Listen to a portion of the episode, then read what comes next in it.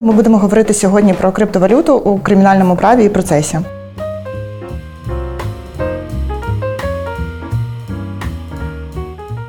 Якщо е, просто здійснити пошук в реєстрі судових рішень, то ми знайдемо з вами більше 50 вироків, де чітко фігурує криптовалюта.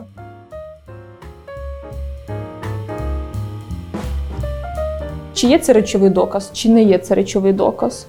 Е, Чи можливо накласти арешт, чи неможливо? Чи можливо конфіскувати, чи неможливо? Як довести право власності? Ну, тобто достатньо багато питань, які постають, і у зв'язку з відсутністю визначеного законодавства чіткого, це призводить до створення такої судової практики неоднозначної.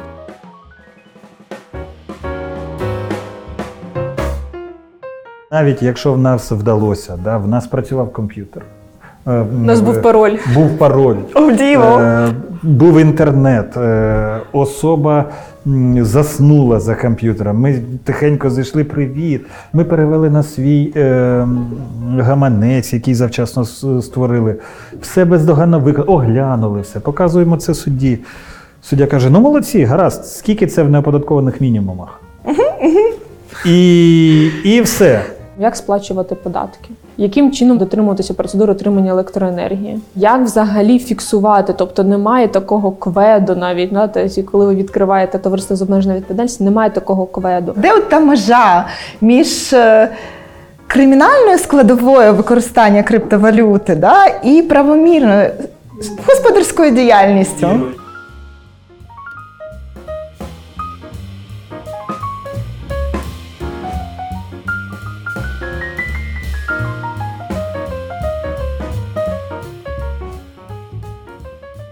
Привіт, друзі! Це Джестоп Контекст. Ми будемо говорити сьогодні про криптовалюту у кримінальному праві і процесі. І сьогодні з нами Карчевський Микола, перший проректор Дуже приємно. Луганського університету внутрішніх справ імені Дедоренка, доктор юридичних наук і полковник поліції. Також з нами Злата Сімененко, це адвокат, експерт реанімаційного пакету реформ. І е, це не реклама, але Злата вже працює в контексті кримінального права і кримінального процесу з е, цим віртуальним активом і вже трошки знає про криптовалюту з точки зору судової практики та механізму захисту різноманітних аспектів. Привіт. Тому, е, колеги, давайте почнемо з того, що це взагалі криптовалюта в контексті кримінального права і кримінального процесу. З чим взагалі стикається національний законодавець, національний практик, коли намагається розібратися з цими питаннями. Ну, я думаю, можливо, Микола, ви почнете, бо ви в цьому Дякую. питанні такий монстр. Дякую. Приємне визначення. Е, Криптовалюта в контексті кримінального права за аксіоматичними судженнями цієї науки це предмет посягання. Е, Це однозначно новий предмет багатьох е, кримінальних правопорушень, класичних, можливо, нових. Однак, е, ну, я б сказав, що це ремейк е, якоїсь матеріальної цінності.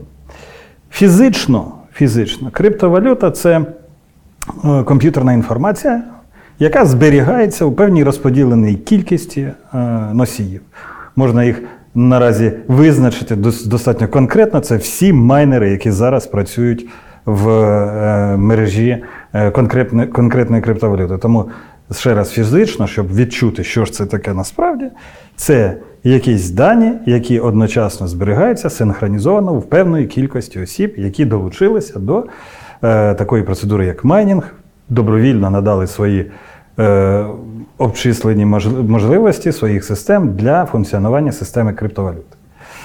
Юридично це однозначно предмет посягання. Це може бути предмет е, заподіяння майнової шкоди шляхом обману без ознак шахрайства 192. Це може бути е, навіть в контексті 361 можна розглядати як несанкціоноване втручання, що призвело до перекручення комп'ютерної інформації і заподіяло певну шкоду. Це може бути неправомірна вигода, це може бути ухилення від сплати податків. Ну, все залежить від контексту. Я б так відповів, напевно. Угу, дякую. Злата, скажіть, будь ласка, з е, вашій практиці, е, з якими проявами, скажімо, криптовалюти в е, правовому полі України ви вже стикалися? Ну, е, треба почати перш за все з того, що на сьогодні в законодавстві не визначено, що таке криптовалюта з точки зору саме юридичної, да, розуміння навіть там в кримінальному законодавстві, кримінально-процесуальному законодавстві. Більш того, там закон про цифрові активи він був а, ветований. На сьогоднішній момент чіткого розуміння, що саме потрібно розуміти під криптовалютою, насправді дуже важко, оскільки а, треба зазначити, що ринок криптовалюти він е, не тільки ми наразі там а, говоримо про. А, Ключові кри- ключову криптовалюту це там біткоїни, етеріум. Ми кажемо про всю криптовалюту, яка е, існує в світі. Наразі в Азії е, вже є навіть як підрозділи навіть цієї криптовалюти, тобто вона вже ділиться, вона вже є в монетах. Ну мається на увазі в монетах в своєму кількісному розумінні. Тому наразі Україна дуже відстає з точки зору визначення навіть в законодавстві, що має під собою розумітися криптовалюта. Якщо ми кажемо про практичну да, е, точку зору, і що на сьогодні органи досудового розслідування е, розслідують по фактам криптовалюти, це зазвичай 190, це шахрайство. Є два. Ну, вони дуже типі, типічні фабули справи. Це перша особа інвестувала в майнінг і з метою отримання певного прибутку, але не отримує його, оскільки криптовалюту е, фактично не навіть не е, ну, не використовують, не створюють е, нову криптовалюту, не майнять, як зараз зазначаю. Да? І є другий момент це використання криптовалюти з метою вчинення злочину. Тобто це і неправомірна вигода, е, це і так само ухилення від сплати податків, це і е, використовують так само з метою шахрайства. Декла- Недекларування, Так, недекларування. От ми знаємо наразі, е, якщо не помиляюсь, чотири кримінальних провадження є е, в Національному антикорупційному бюро. Тому е, це використовується наразі. Це новий елемент, який з'явився на юридичному. Полі в законодавстві він не визначений, і е, органи досудового розслідування і сторона захисту так само стикаються з тим, що фактично в суді е, потрібно доводити різні е, елементи навіть того, що це чи є це речовий доказ, чи не є це речовий доказ. Е, Чи можливо накласти арешт, чи неможливо, чи можливо конфіскувати, чи неможливо, як довести право власності? Ну, тобто до- достатньо багато питань, які постають, і у зв'язку з відсутністю е, норм визначеного законодавства, чіткого, це призводить до багатьох е, до, створення такої судової практики неоднозначної. Тобто, кожна кожний суддя приймає рішення виключно на власний розсуд, і як він сприйняв цю інформацію, як він її зрозумів. В цьому ключі, до речі, є якраз запитання, бо ось пан Микола він нам дуже чітко пояснив, що таке криптовалюта, як е, її взагалі розуміти. Е, То в чому проблема з законодавством? Ну, що нам скаже з цього приводу доктрина в плані того, що доктрина вже визначилася, наскільки ми зрозуміли, з криптовалютою як елементом кримінально-правової, кримінально-процесуальної дійсності. Віра, розумієте, насправді визначилася не тільки доктрина. Якщо е, просто здійснити пошук в е, реєстрі судових рішень, то ми знайдемо з вами більше 50 вироків, де чітко фігурує криптовалюта. Але розподіл цих вироків він наочно демонструє, що поки що юстиція сприймає цю штуку поверхово. Е, Близько 70% з цих більше полусотні це все, що стосується наркотиків. Це придбання, за крипто- придбання. Мгм. так, за рахунок, і у вироку фігурує, що е, особа, яка звинувачується, повідомляє, що вона перерахувала з такого гаманця на такий. До справи долучаються е, відповідні огляди, що свідчать про те, що вона контролювала цей гаманець електронний, що вона здійснила цю придбання навіть е, криптовалюти на біржі, да, тобто здійснила купівлю, а потім це одна частина справи. Також в цих 70% зустрічаються більш складні випадки, пов'язані з організацією легалізації коштів, отриманих злочинним шляхом. Тобто, коли особи отримали готівку і придбали е- криптовалюту, е- отримали готівку від тих, хто торгує наркотиками. Да? Такий. З предикатом. Да, да, Легалізація да, з да, предикатом. да, да. Е, ну і там ми знаємо варіанти, можливо, чи е, наркотична легалізація, чи загальна. Що стосується інших груп, е, які фактично вже присутні в єдиному реєстрі е, судових рішень, то е, дуже значна друга за кількістю група це так званий криптоджекінг. Тобто в юстиції вже достатньо щільно е, розглядається підрозділами кіберполіції е, діяння е, осіб, які полягають у створенні шкідливого програмного забезпечення, яке приховану функцію має і виконує на комп'ютері постраждалої особи приховані функції у вигляді майнінгу. З винагороду отримує той, хто розповсюдив цей, це шкідливе програмне забезпечення. Давайте трошки більш детально от про, про цей крипточекінг, бо у нас же ще аудиторія різна. Дуже, дуже просто. Дуже просто. Я е, хочу майнити, в мене не вистачає комп'ютерів. Я кажу, Злата, ось вам флешка. Тут класне кіно. Злата, окей, вона мені довіряє. Е, вона е, дивиться то кіно, а я флешку заразив шкідливим програмним забезпеченням. І тепер, коли Злата вмикає свій комп'ютер, працює в інтернеті, комп'ютер виконує ще функцію майнінгу. Але е, він долучився до моєї екосистеми майнерських машин. Злата про це не знає, вона сплачує електроенергію, вона сплачує інтернет.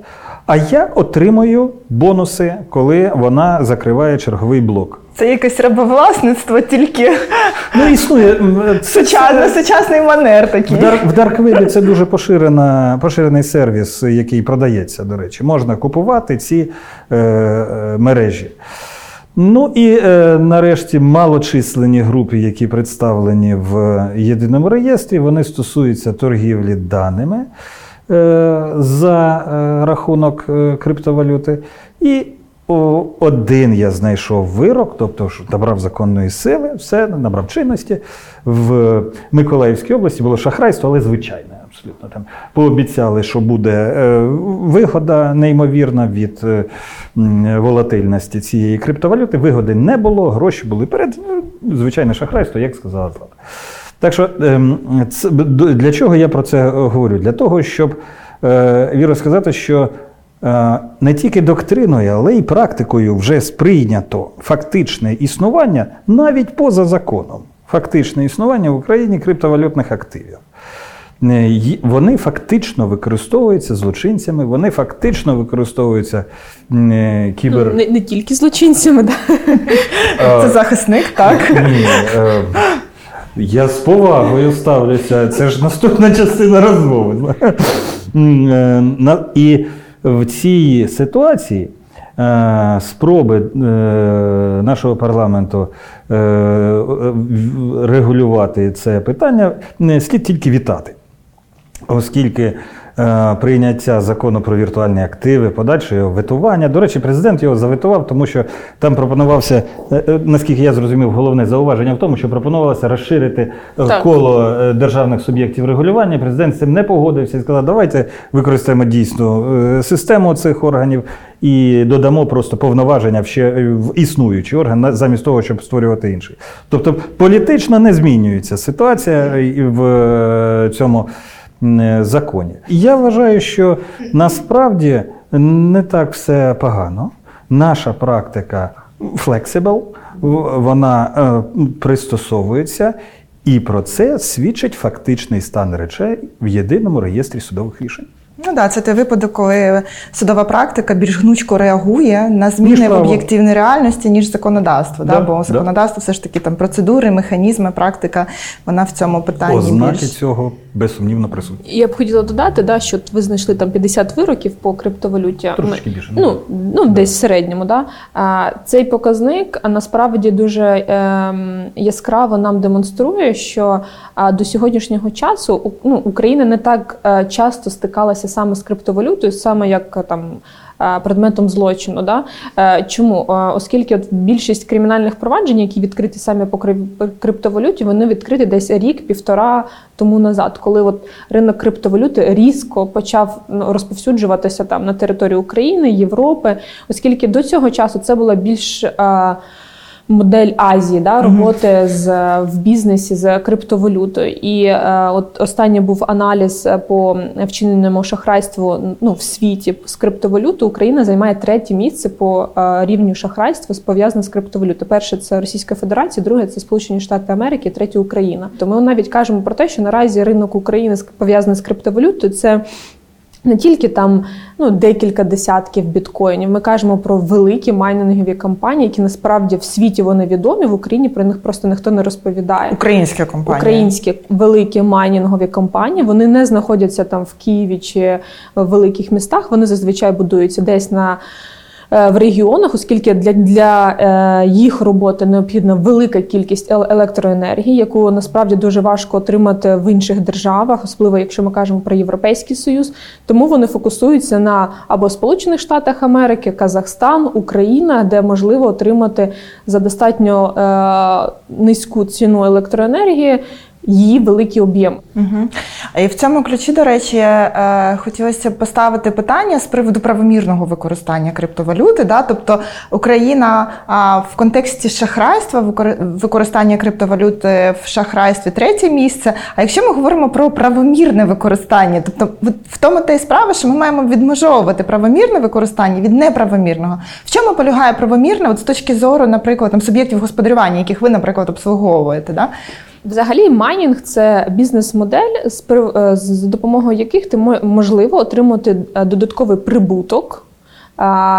Якщо ти вступаєш в процес, ну є бізнес-моделі, інвестиційні бізнес-моделі, да, коли особа каже про те, що в мене немає, як от зазначала, да, в мене немає комп'ютерів, але я фактично орендую у майнінгової компанії там відеокарту, оскільки це все продюсується на відеокартах, і е, хочу отримувати там в місяць певну винагороду за те, що я інвестую в ваш проект.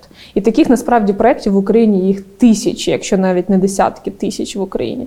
І е, е, це правомірне використання, оскільки більшість з них потім там це йде продаж на біржових, е, на криптовалютних біржах, тобто, в залежності від курсу криптовалюти отримують цей прибуток. Ну, типу як акції, якщо так на побутовому так, це, рівні, це, да? Да, це схоже трошки на банківську систему, е, не зовсім регульовано, оскільки. Є багато питань до е, криптовалютних бірж. Є відомі криптовалютні біржі, які дуже прозорі. Вони там відповідають всім стандартам. Є криптовалюти, е, криптовалютні біржі, які не відповідають, тобто вони дуже. Їх називають м'якими, да вони сьогодні працюють, завтра не працюють, знову потім працюють, змінили назву. Тобто, е, ну не ти фактично не можеш відслідкувати навіть там свій прибуток.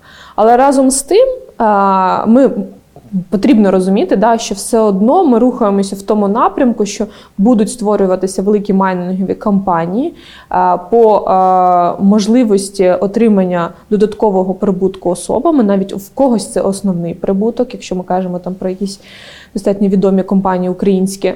На сьогодні є а, кейси в Україні, коли навіть створюють власну криптовалюту, тобто це та це ще додатковий напрямок, да, який.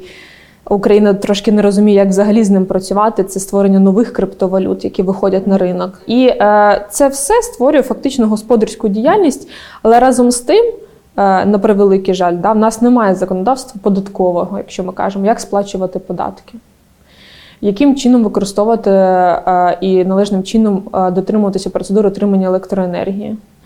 Е, як взагалі фіксувати? Тобто немає такого кведу навіть, да? тобто, коли ви відкриваєте ну, там, товариство з обмеженою відповідальністю, немає такого кведу. Вже не говорячи про якісь там трудові відносини. Так, і кожне там підприємство, кожна компанія приймає там на власний ризик е, свої рішення, яким чином вони це, це все оподатковують, яким чином вони приймають співробітників на роботу, як вони отримують цю електроенергію, яким чином вони фіксують свою господарську діяльність, що призводить до того, що відкриваються кримінальні провадження провадження.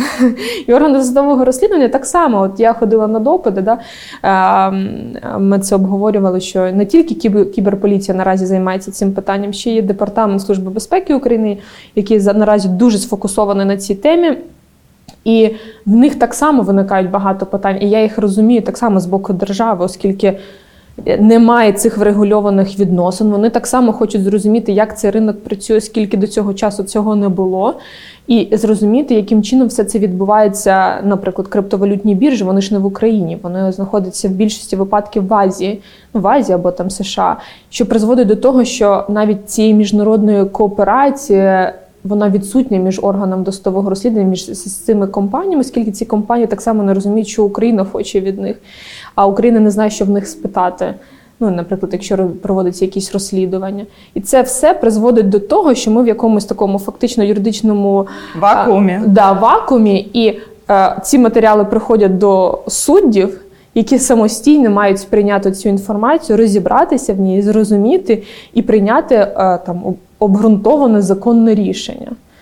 Ну, на моє, на моє переконання, це все ж таки має робити держава, хоча б поступово якимсь чином врегульовувати ці відносини. Тобто ми не можемо е, фактично зараз відмовитися від цієї ситуації, там або заборонити криптовалюту, е, або якимсь чином це зупинити, оскільки ну, це електронний світ. Його не вже- можна помацати, Так, ми до цього не зовсім да, там, звикли. е, як кажуть, вилучити криптовалюту. Микола, як скажіть, будь ласка, де от та межа між е, кримінальною складовою використання криптовалюти да, і правомірною господарською діяльністю? Віро, я е, дуже люблю цифри. Мені вони подобаються і дуже радію, коли знаходжу певні об'єктивні виміри е, того питання, яким займаюся. Згадали про, ну, напевно, ми про різні дослідження говоримо. Компанія є Chain Analysis, яка є е, розробником одного з найцікавіших і найефективніших інструментів блокчейн-аналітики. Вона щороку випускає звіт про злочинність в мережі. І ось е, в цьому звіті одним з показників, де фігурувала Україна, був баланс е, е, сумарний е, переказів транзакцій з країни на відомі гаманці е, дарквеб маркетів наркотиків. Ну, ми знаємо, що є Tor-браузер, да, можна через Tor зайти в Dark Web, подивитися, там багато різноманітних е, пропозицій. Там ведеться навіть як в нормальних магазинах репутація торговців. Да, можна подивитися, скільки в нього зараз активних угод, скільки він виконав, які в нього були скарги. Ну, такий бізнес він розвивається, на жаль, неймовірно. Е, Баланс України в цьому питанні в минулому році, в 2020-му, склав 100 мільйонів доларів. Ну, це і не мало, і не багато. І тут якраз ми треті після Сполучених Штатів і Російської Федерації. По балансу на і з е, транзакцій, тобто ми і продаємо, і купуємо.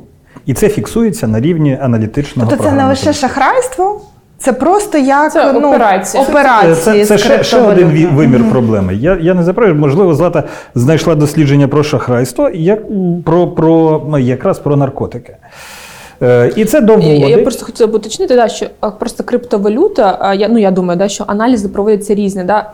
Ну, той, той аналіз, який в мене був, да, ну і він є в публічному доступі, це більш про шахрайство саме вчинення з криптовалютою. Тобто Тут це третє місце по наркотиках, третє Да, і це, А це, це, бачите, да, бачите до, до, доходить вже більш-менш об'єктивно. Ми отримаємо в бесіді такі пазли елементи. Середня температура по Е, палаті. Тепер, е, тепер е, м, згадував я в нашій попередній розмові роботу е, Елізабет Броу, оглядачки Foreign Policy, е, видання в Сполучених Штатах.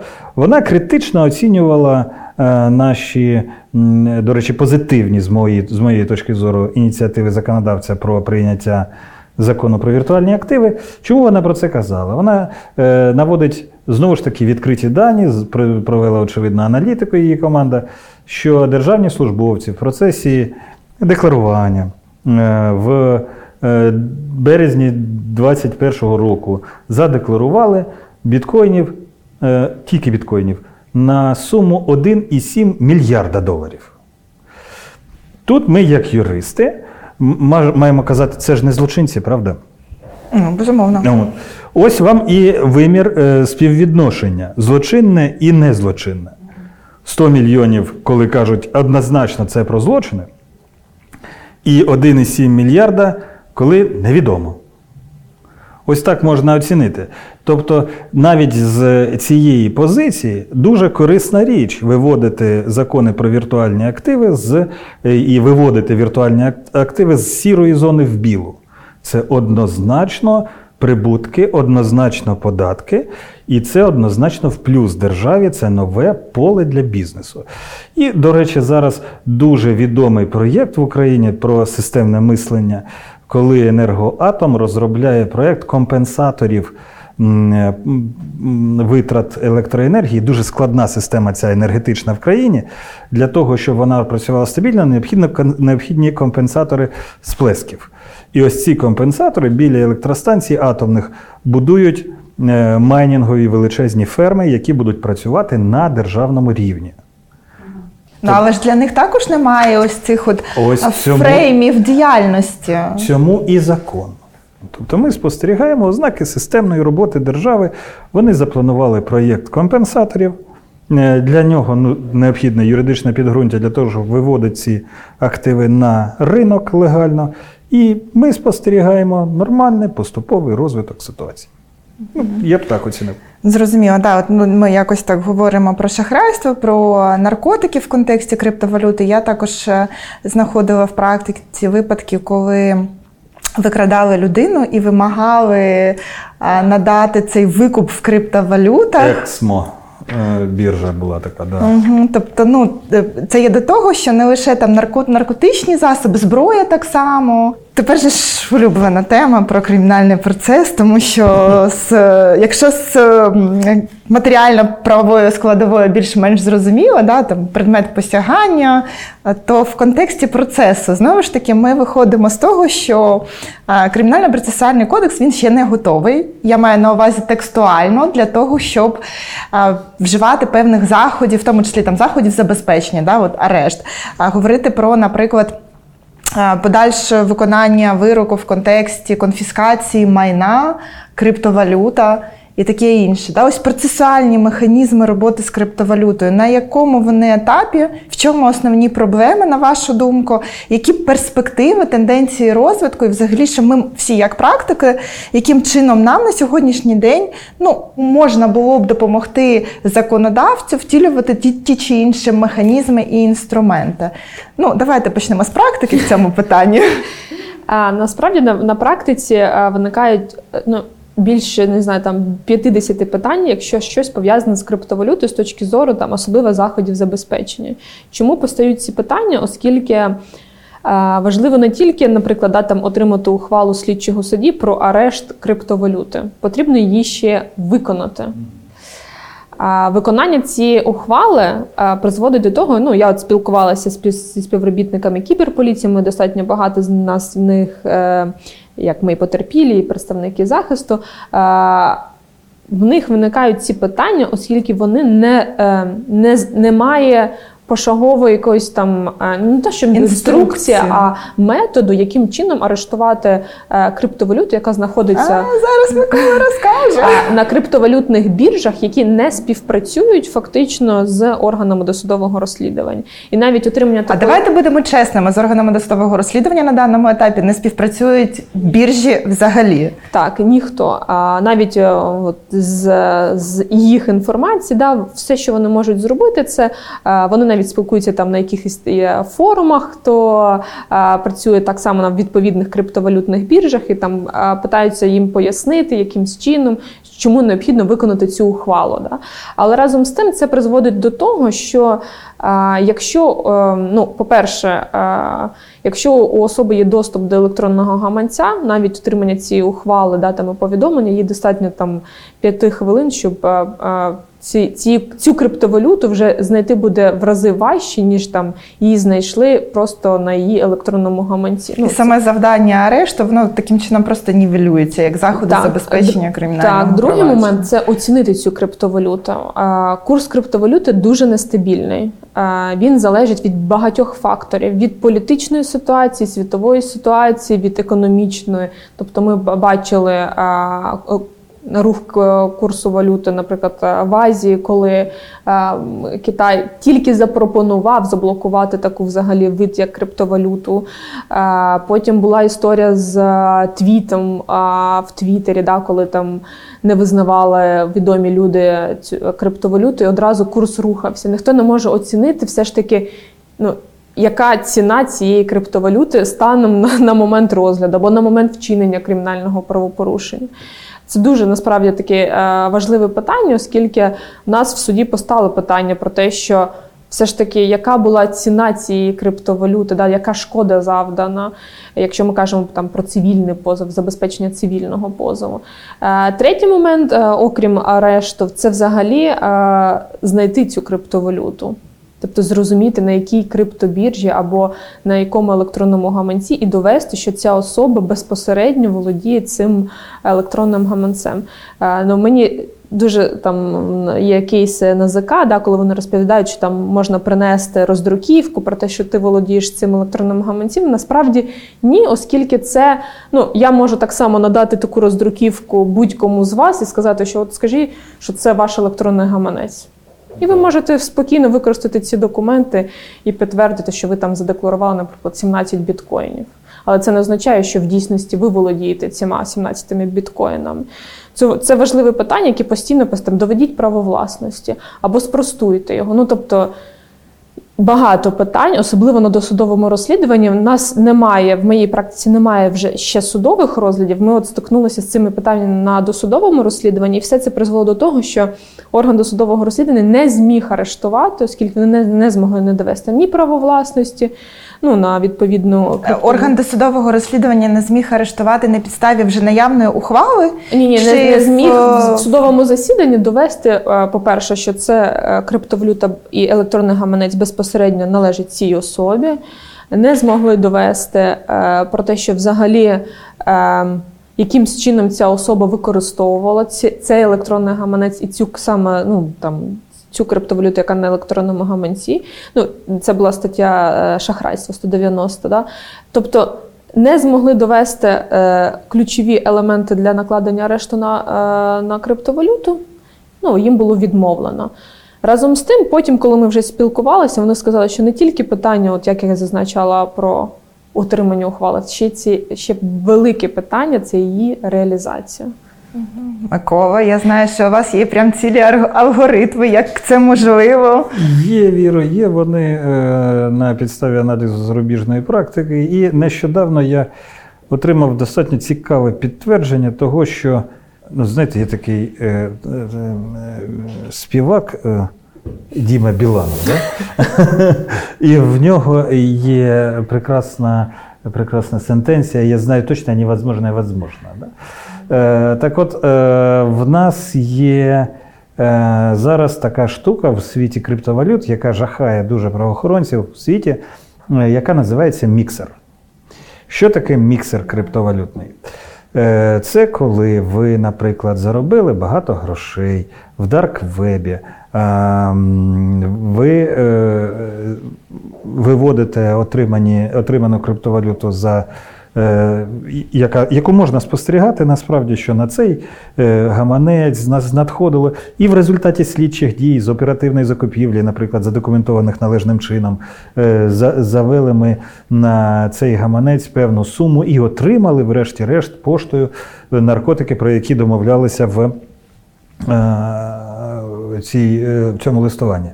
Але потім ця особа, яка отримала інтегрувала цю суму, заводить, е, робить транзакцію на так званий міксер, і міксер розпорошує по тисячам різноманітних гаманців, які створюються роботами, там, алгоритмами, е, десь знаходяться ці ключі.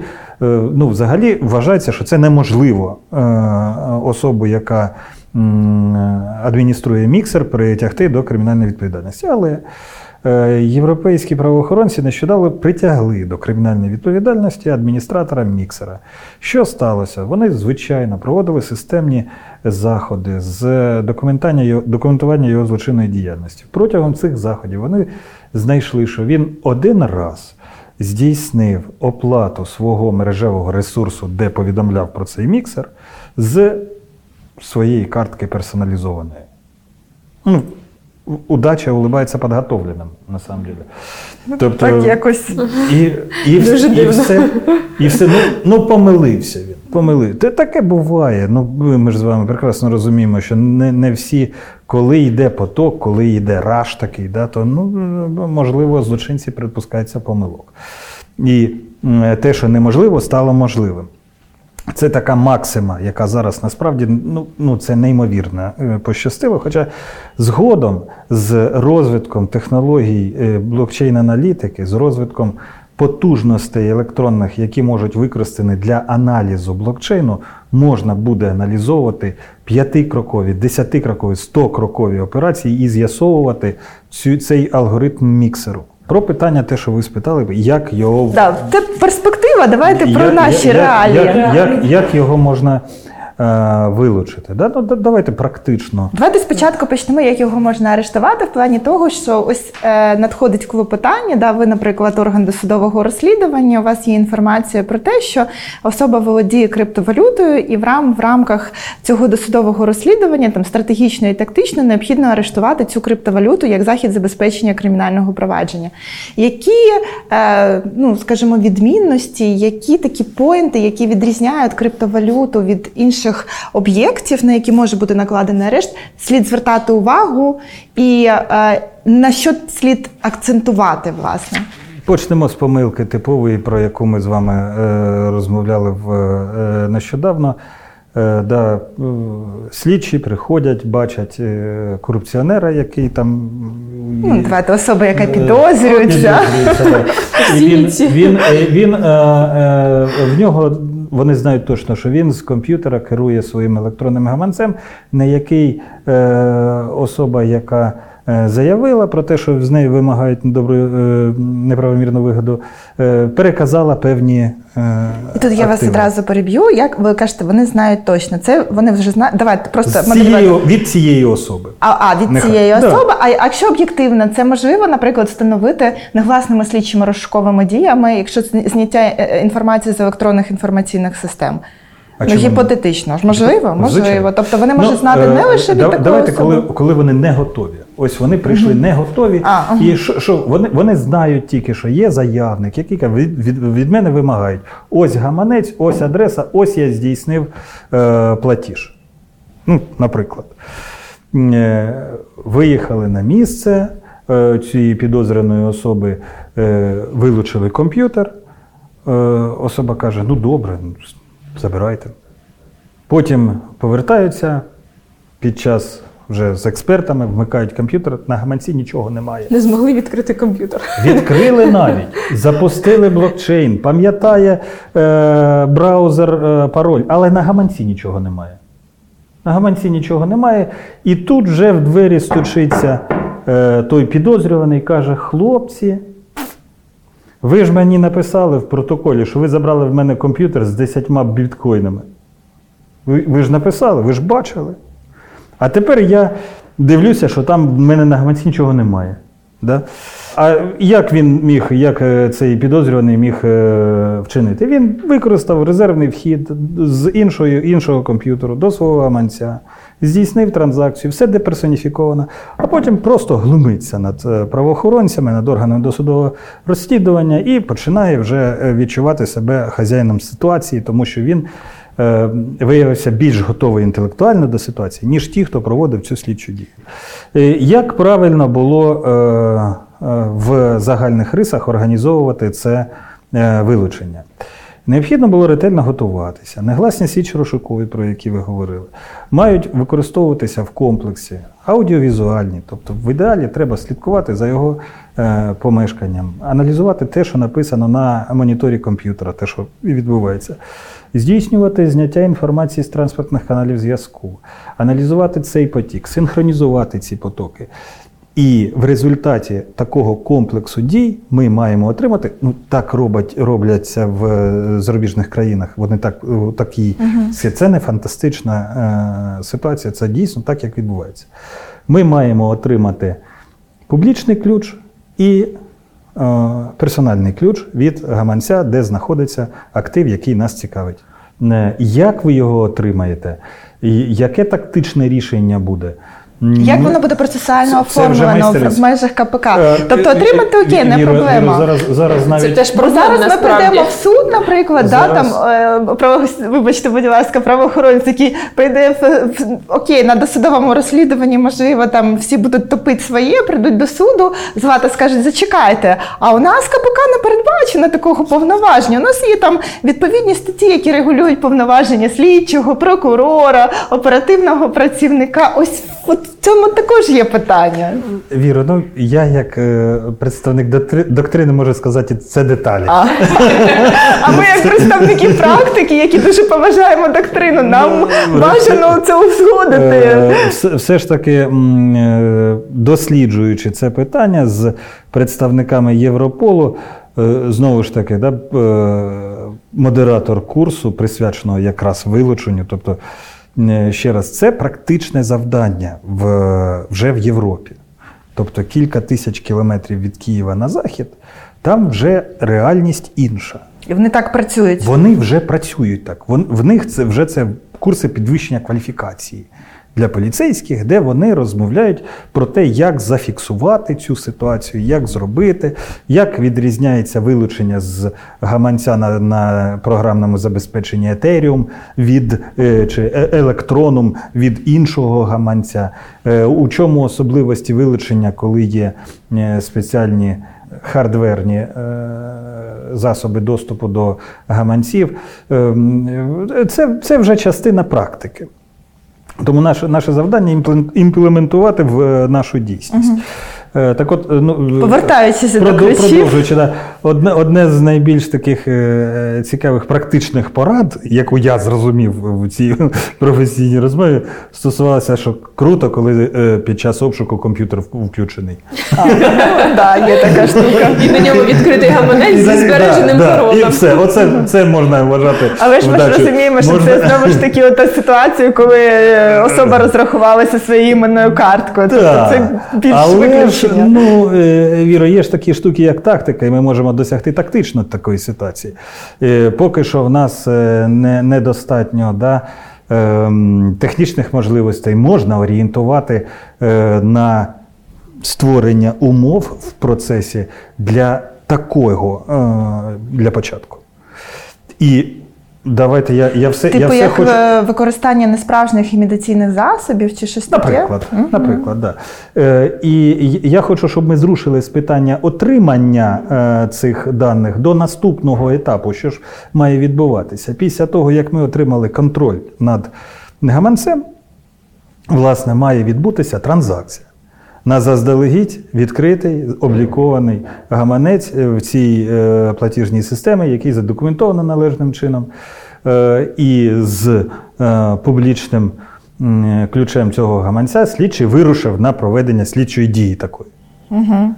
А тепер на нас вже працюватиме вся філософія криптовалюти, оскільки вона настільки корисна, цінна і важлива, тому що вона наднадійна. Чому вона наднадійна? Тому що кожен рух в ній фіксується з урахуванням всіх попередніх рухів всього активу.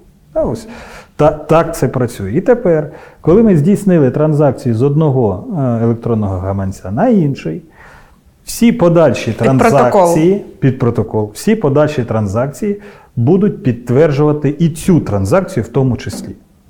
Тобто весь блокчейн буде працювати в тому числі, щоб підтвердити, да, це справді так. В особи, яка контролювала цей гаманець з цим публічним ключом, до транзакції на цей гаманець були дійсно ці активи. Те, що і нам і треба для, е, в контексті кримінального провадження. Тобто, е, по суті, коли е, представник органу правопорядку йде до слідчого судді з клопотанням про арешт майна, всі ці дії вже мають бути виконані для того, щоб Мені забезпечити так. недоторканність Мені здається, так. ось Да. цієї криптовалюти. Тут, тут ще, ще питання, на яке е, звернула увагу шановна Злата, дуже влучне про волатильність, про, про ціну, яка, яку хитає. І е, хто буде нести відповідальність? Знову ж таки, є, е, в тому числі матеріально, знову ж таки, є е, відповідь на це е, питання. Зберігається криптовалюта, не переводиться вона в е, національну валюту.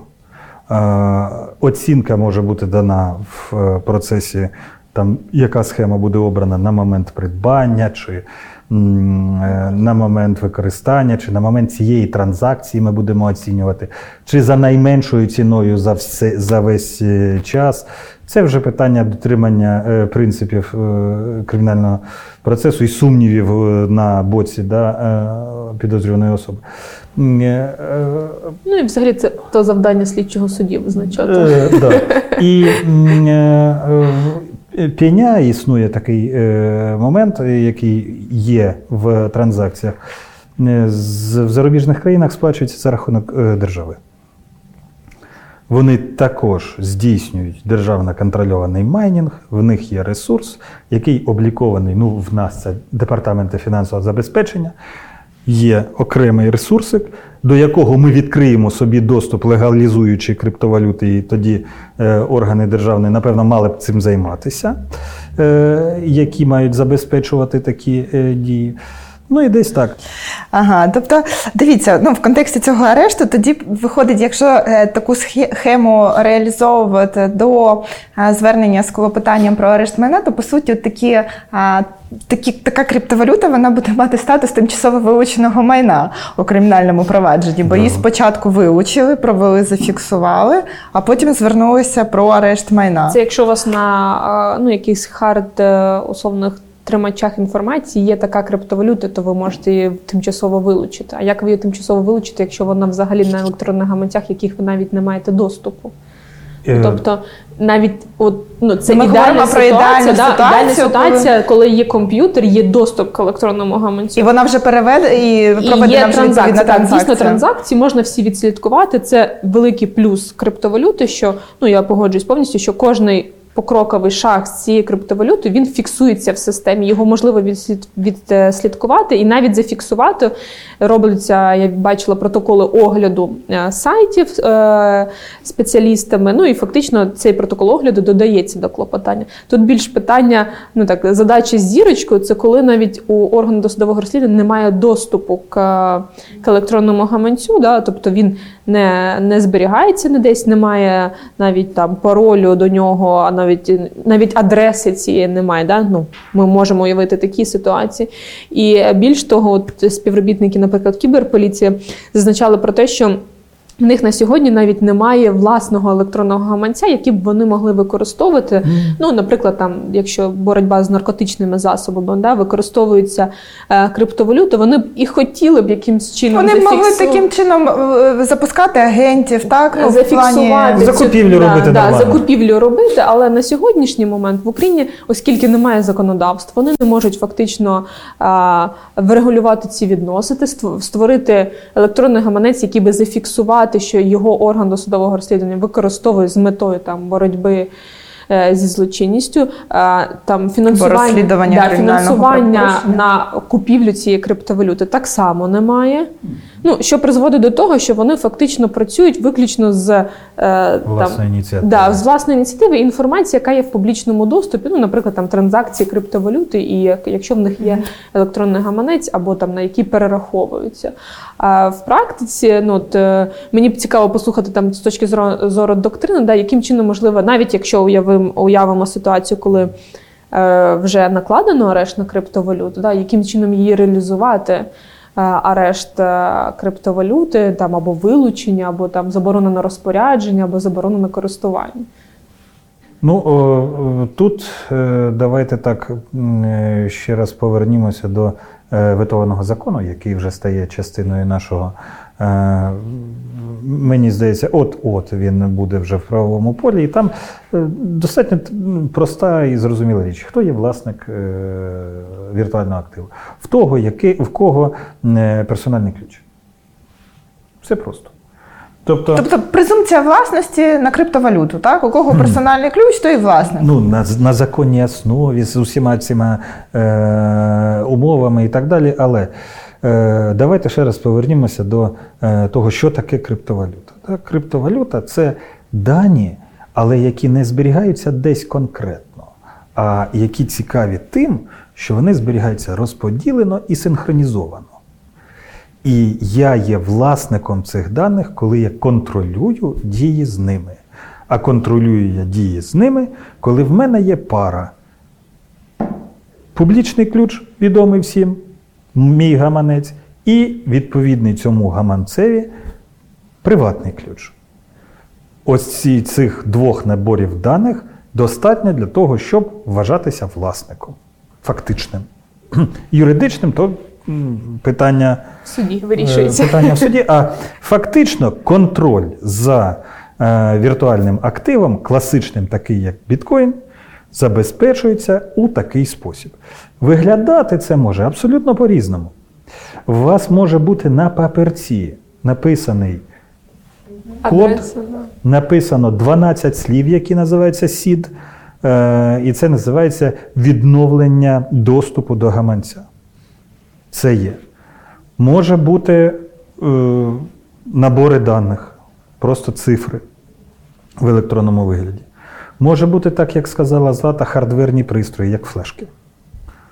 Е, Може бути більш складні речі, як телефони з біометричними засобами захисту, єдине призначення яких контролювати цей гаманець.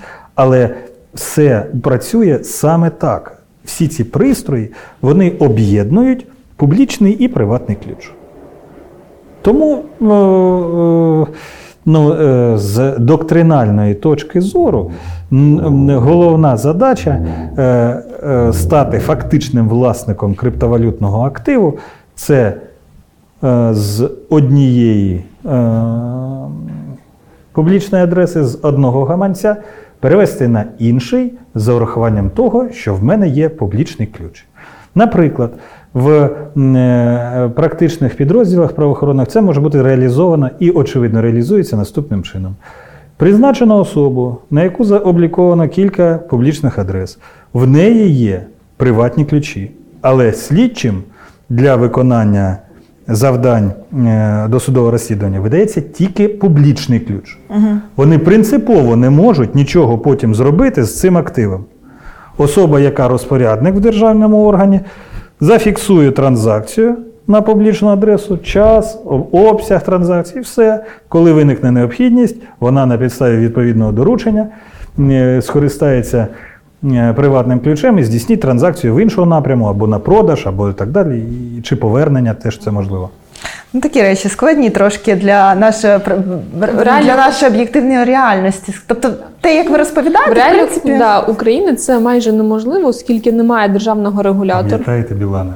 Так, ну я маю на увазі наразі, да? будемо казати наразі, е, що е, в немає державного регулятора. Ну тобто, всі ці е, насправді всі ці проблеми були, коли запускалася банківська система. Да, от ми там ще 10 років тому назад не уявляли, що ми будемо всюди розплачуватися карткою або телефоном. Так само було багато питань, навіть юридичної, там з матеріальної і з процесуального і операційного моменту.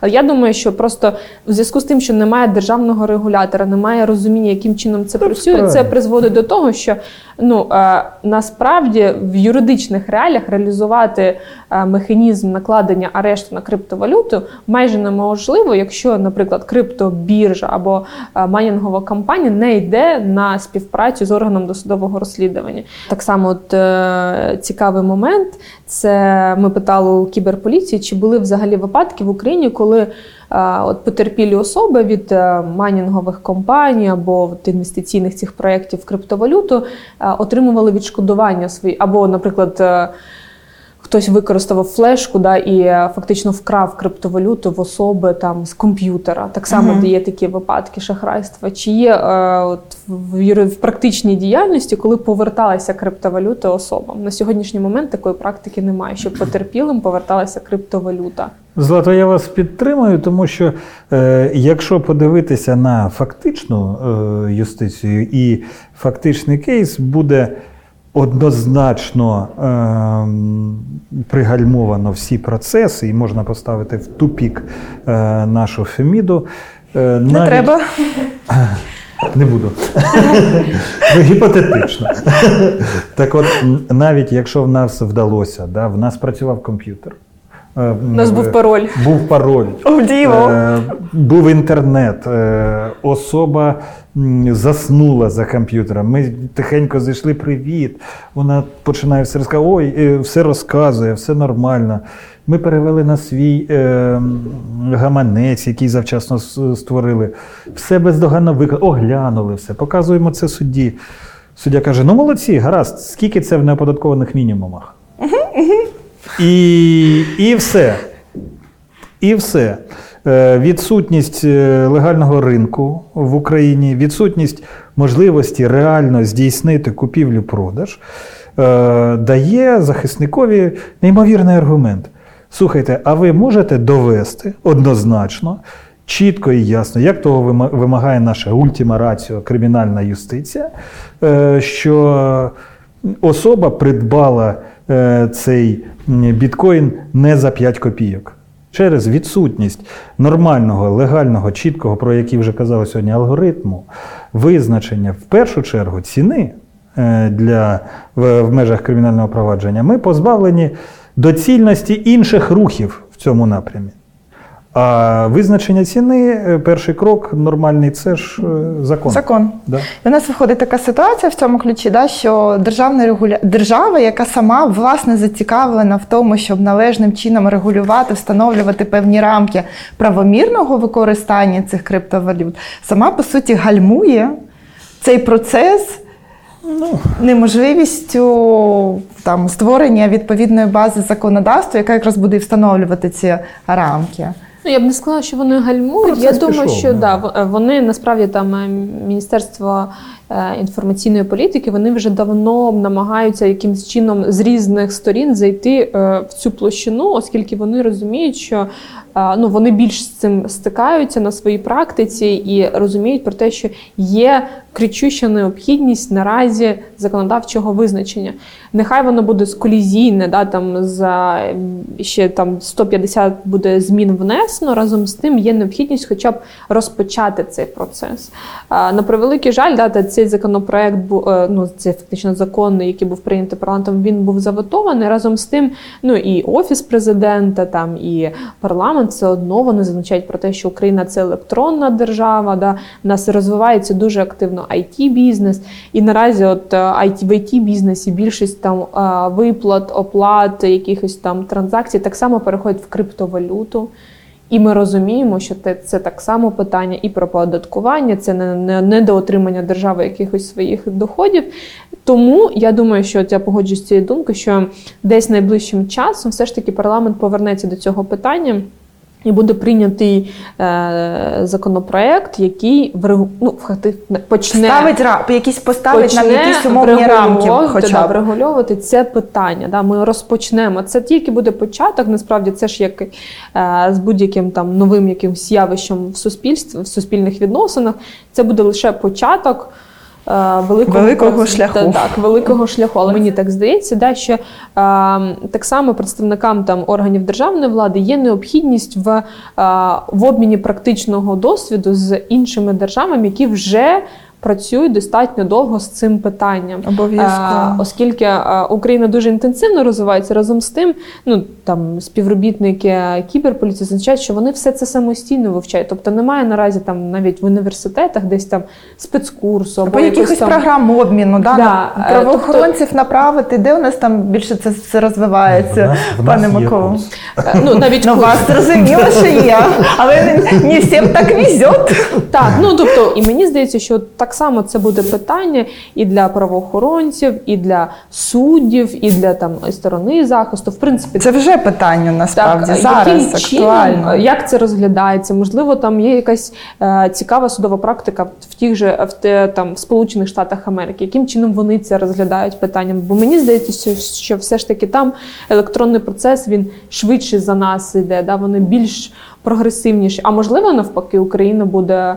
Більш активна в цьому процесі, оскільки в нас дуже активно розвивається цей ринок. Ну і наостанок трошки давайте зачепимо питання юрисдикційності, бо коли ми говоримо про ці віртуальні активи, мені здається, що це питання воно також е, є безпосередньо пов'язаним. Тим більше, що ця інформація вона ж не е, ну в тому числі про транзакції, да, вона ж не залишається безпосередньо в комп'ютері. Ми ж говоримо про сервери, які зазвичай не перебувають на території України. Яким чином це узгоджується взагалі, ну на вашу думку, з тим, що всі ці дії проводяться виключно під юрисдикцією держави України. Хто почне? Давай, це з доктринального, я потім з практичної точки зору Е, скажу. Я б е, сказав, як я, я, як би я бачив е, цю ситуацію. Ну, візьмемо е, найбільш поширену криптовалюту біткоін. Е, Як мені здається, е, частиною системної, системного впливу на цей процес правоохоронців має стати в тому числі долучення експертних установ до процесу майнінгу. Тобто ті установи, які здійснюють е, комп'ютерно-технічні експертизи про те, що відбувається в блокчейні, чи справді там обліковано таку і таку транзакцію, чи не справді, в них має бути весь блокчейн. Вся система обліку. Вони мають існувати як майнери. Це як експертиза, такий Екс- окре- окремий новий вид судової експертизи. Да, да. Е, Оскільки програмне забезпечення, на основі якого працює е, блокчейн в криптовалюті біткоін, є відкритим кодом, тобто воно не є таємницею, воно юридично абсолютно децентралізоване, відсутній центр адміністративний цієї криптовалюти, то е, експертна установа стає тим, хто долучається як 200 тисяч інших по планеті Земля е, майнерів, і вона є одним з рівних, яка має в своєму розпорядженні на своєму комп'ютері весь блокчейн і може його досліджувати. Тому, коли ми питаємо в експертизи е, в результаті нашого успішної ситуації, що ми перевели з такого на такого публічного, е, з- публічної адреси нашого підозрюваного перевели на е, публічну адресу правоохоронного органу. Да? А в нашого підозрюваного, ну, наприклад, лег, легка е, ситуація, е, неправомірну вигоду він отримав одним платежем, ну чи двома тестовими, а потім ще е, е, в повному обсязі. І ми задокументували транзакцію на його адресу. А потім задокументували, як ми здійснили транзакцію з його адреси на е, адресу правоохоронців. Для того, щоб забезпечити Для того, щоб нічого не сталося, щоб ми були впевнені, що воно в нас. Стовідсотково. Воно в нас. І тепер ми питаємо в експерта: скажи, будь ласка, а чи справді е, було м, е, транзакція на його? З такого, як повідомлено в протоколі допиту, і повідомить е, той, хто надавав, що я облікував з метою е, підконтрольна з правоохоронними органами, надати неправомірну вигоду, е, облікував, е, з, е, розмістив за такою публічною адресою таку кількість е, віртуального активу, потім такого такого числа, в присутності таких працівників, здійснив транзакцію на таку адресу. Ми питаємо: а чи правді в експерта, чи правді така транзакція була? Він каже: так, весь блокчейн. Дійсно свідчить про те, що в блоці номер там 6015 за порядковим номером 2311 обліковано транзакцію з на. Ця транзакція підтверджена ще 20 тисяч разів на сьогодні. Але ж на сьогодні немає такої методики, да, яка визначає. Ще немає, ще також Це блокчейн-аналітика. Це, до речі, Це не експертна методика, Е. а як знову ж таки, ну ми ж все там цими кримінально-процесуальними категоріями, бо завжди ж є сторона захисту, в тому числі, яка буде все я, я можу сказати з точки зору практично, да, от я повністю погоджуюсь з цією методикою, як би це потрібно було зробити. І наразі, ну от сторона захисту, да, наскільки я знаю, і ми так само робили. ну, такі Е, саме дії Так, робили. саме такі дії. Ми, але ми не зверталися. Немає на сьогоднішній, ну на превеликий жаль, да, експерти, які Фахівця готові долучали. Е, да, ми долучали спеціаліста, у якого є доступ до блокчейну, який е, зробив так само висновок. Він там. Кожне пок- покроково свій е, кожний е, там крок фіксував да, на принтскрінами, зробив, роз'яснив, яка методика, яка процедура. Тобто, ну в нас було питання про взагалі про оскільки ми представляли е, потерпілих, про взагалі ну, вчинення такої транзакції.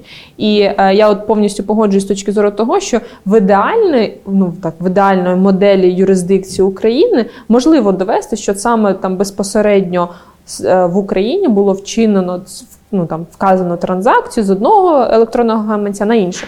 Це ж ну ми так само розуміємо, що недостатньо виключно огляду е, блокчейна зробити або там зафіксування цієї транзакції. Це це так само і інші слідчі дії, або там негласні слідчі дії. Сукупності. Да, там угу. прослуховування, там запис інформації. Ну тобто, це має бути комплекс. Неможливо виключно цю транзакцію взяти і сказати, от це була неправомірна вигода там накладаємо арешт або там обираємо запобіжний захід. Ні, звичайно, ні. Це має бути додатково до інших е, документів, там, якщо ми кажемо про клопотання. Ну, е, Насправді, коли ми говоримо про е, експертів, про е, формування в Україні належного професійного поля для того, щоб перетравити всі ці ситуації в юстиції, да?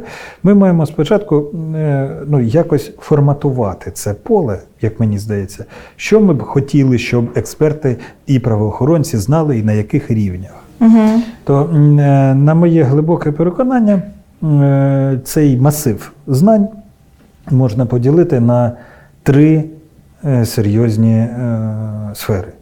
По-перше, і захисники, і прокурори, і судді, і е, слідчі, і оперативні працівники мають чітко фіксувати сліди використання в злочинній діяльності криптовалют. Що це означає? Що е, ну, ми маємо розуміти, як виглядає публічна адреса, як виглядає приватна адреса, чим публічна адреса в блокчейні відрізняється від ефіра, е, е, чим манера відрізняється від, від ефіра від біткоїна. Е, ми маємо знати, що існують платіжні картки передплачені в біткоїні, існують повторювались ще раз хардверні е, версії токенів, е, тобто засобів доступу. Якщо ми це бачимо, то ми включаємо іншу ситуацію. Наступний е, ступінь даних блокчейн-аналітика. Правоохоронці мають мати базові знання всі з того, як влаштований блокчейн. У чому, е, яка там схема накопичення цих даних? Оці блоки, хеші. Такий собі вид криміналістичного аналізу, да? Да, е, блокчейн-аналітика, вони мають. Е, це дуже поширена навіть бізнес експертний в Європі, той же ж чейн аналізи, з якими сьогодні згадували, це один з таких дуже серйозних, але платних сервісів. Є безплатні, е, але все це є. Можна візуалізовувати складні взаємні відносини різних транзакцій. І нарешті третя позиція це правильний алгоритм вилучення. Ось е, цих трьох аспектів зрозуміло в господарській юридичному забезпеченні господарської діяльності потрібно буде набагато більше компетенцій. І як вивести криптовалюту на ринок, і як, як її оподатковувати. Да, да, да, всі, всі, всі ці моменти, але е, це можна сказати вже топові речі, а базові для забезпечення функціонування права ось ці три. Ми маємо бачити сліди. Ми маємо усвідомлювати можливості аналізу блокчейна, і ми маємо вміти е, якось цей швидко блокчейн. реагувати на цю ситуацію. Да. Друзі, да. я вам дуже дякую. Насправді ця тема дуже важлива, і сподіваюся, що років через п'ять ми з вами зустрінемося і будемо вже спілкуватися не в тому, які є проблеми, а в тому, що слід покращити для того, щоб більш ретельно регулювати ці питання і, ну скажімо, зробити кримінальну юстицію в контексті віртуальних активів найбільш комфортною для всіх їх користувачів. Я думаю, що Дуже це буде дякую. швидше.